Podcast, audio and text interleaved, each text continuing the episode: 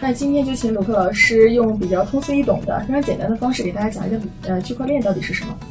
呃，我们开始接触这个区块链，最早是从比特币开始的。那么区块链现在这个概念已经很火了嘛，央视电视台也会在讲这个事儿。那么区块链到底是什么呢？其实我们把简单的理解，其实就是个账本，记账。那么记账我们在人类历史上都有，为什么要确权？在古代呢，比如说呢，他们之间人和人之间会经常产生冲突的，要你要记清楚，这个土地是我的，这个池塘是我的，这个树是我的，这个房子是我的，这个老婆是我的，所以都要记在那个那个那个石头上。但是你知道，有的时候要迁徙嘛，所以说有的时候要记在那个羊皮卷卷上，啊，就在牛皮卷上，后来就记在纸上了嘛，哈。那现在我们呃家庭里面就有记账，就妈妈对不对？小时候他妈妈会把这个家庭的支出啊、收入都在记记在上面。那么你现在到公司里面，公司里面也要进账、进货、出货，在电子表格、数据库里面。那包括资金的来往，是不是？嗯。那么你要到银行去存钱、取钱，银行也会给你一个凭条，它自己数据也要去备份。那么央行也会整个去清算，所以它这这整个这个系统都是一个记账的系系统。那么这个记账的系统呢，其实是我们过去的一种生活的一种方式，但是中间有很多很多的问题。是，那看来我比较。我算是比较古老的，因为我也是在一直用这种记种记账方式。我自己手机上就有下载一个 A P P，我会用它来记录记录，大概一个月每个月底记录一次吧。因为你看，现在支付宝啊、微信上面付款，它都会有一些记录的。但我已经说很谨慎、很努力的去把每一笔账都记进去了。但是每到月底的时候，我会发现还是有很多的账对不上去，要么就是有一些找不到啦，要么就是丢失啦，金额这样子对不上的。嗯，我上次在路上就捡到一个 U 盘，U 盘里面打开一看，全是他们的。就是记记录的那些数据账目，嗯，那么像账本找不到是经常的，就就即即使你是放在电脑里面，哪个文件呢？对不对？时效呢？所以还有一些就是说，还有一个对账的问题，不知道你有没有发现，就是你记完以后，别人要对核对嘛，这也需要很多的时间。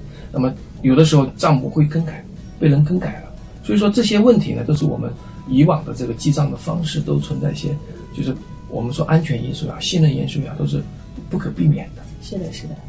那么现在区块链记账是怎么样记账呢？其实并跟这个完全不一样，它是去中心化的一个分布式的记账。它其实是每个节点运行以后，这账簿就出来，就只有一个账本，大家都在抢这个记账权。记账呢，其实记在一个区块上面啊。我说比特币就记在一个区块上面，那把所有的交易打包放在这个区块里面。那么如果抢到记账权的那个人呢？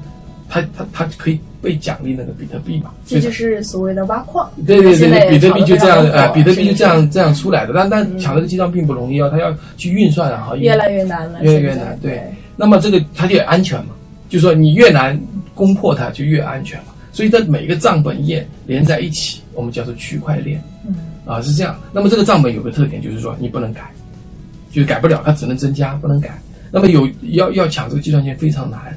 对吧？那整个里面又是匿名的，就说我去记账其实是匿名的，但是记的交易记录又是公开的，嗯，就是那，就是说大家可以查地址上有什么交易都有可以查得到的。